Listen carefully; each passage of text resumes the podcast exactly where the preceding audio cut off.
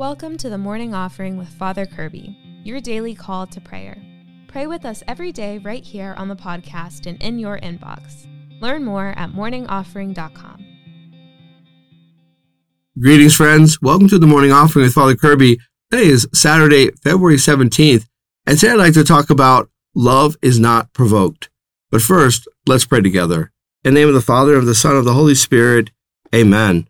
O Jesus, through the Immaculate Heart of Mary, I offer you my prayers, works, joys, and sufferings of this day, for all the intentions of your Sacred Heart, in union with the holy sacrifice of the Mass throughout the world, for the salvation of souls, the reparation of sins, the reunion of all Christians, and in particular for the intentions of the Holy Father this month. Amen. In the name of the Father, and of the Son, and of the Holy Spirit. Amen. So, friends, today is a Saturday, and we know every Saturday we're called to honor Our Lady. And I think of that in particular as we are walking through the 13th chapter of 1 Corinthians, St. Paul's love chapter. And today the apostle teaches us that love is not provoked. And my goodness, doesn't that summarize Our Lady? Our Lady is not provoked. She's not a hothead. Our Lady is gentle and kind. There is an entire spirit of peace about Our Lady. And that's what we're called to be as Christians to follow the way of the Lord Jesus, to imitate Our Lady as she was the most perfect disciple of Jesus Christ, that we're called not to be provoked.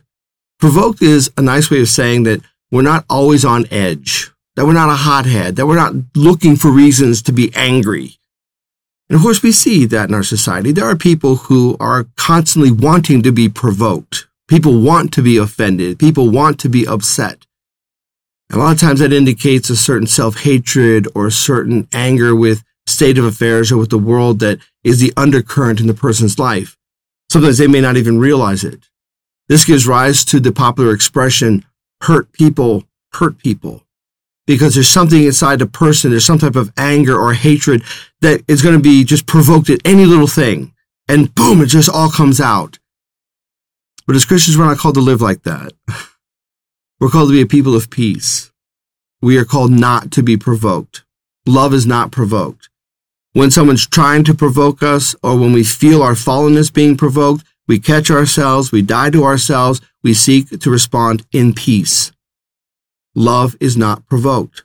Love is peaceful, love is kind, love seeks always to care for the other person, to honor the person's dignity, to give the person the benefit of the doubt to seek to hear both sides before a judgment or anger is unleashed.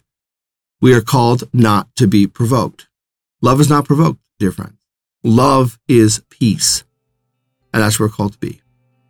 Those are our thoughts for today, dear friends. I want to thank you for joining me. I encourage you to keep fighting the good fight. And remember, you can receive daily spiritual encouragement sent right to your inbox when you subscribe to the morning offering at morningoffering.com. God bless you. Thanks for listening today. Be sure to like, share, and subscribe to our YouTube channel.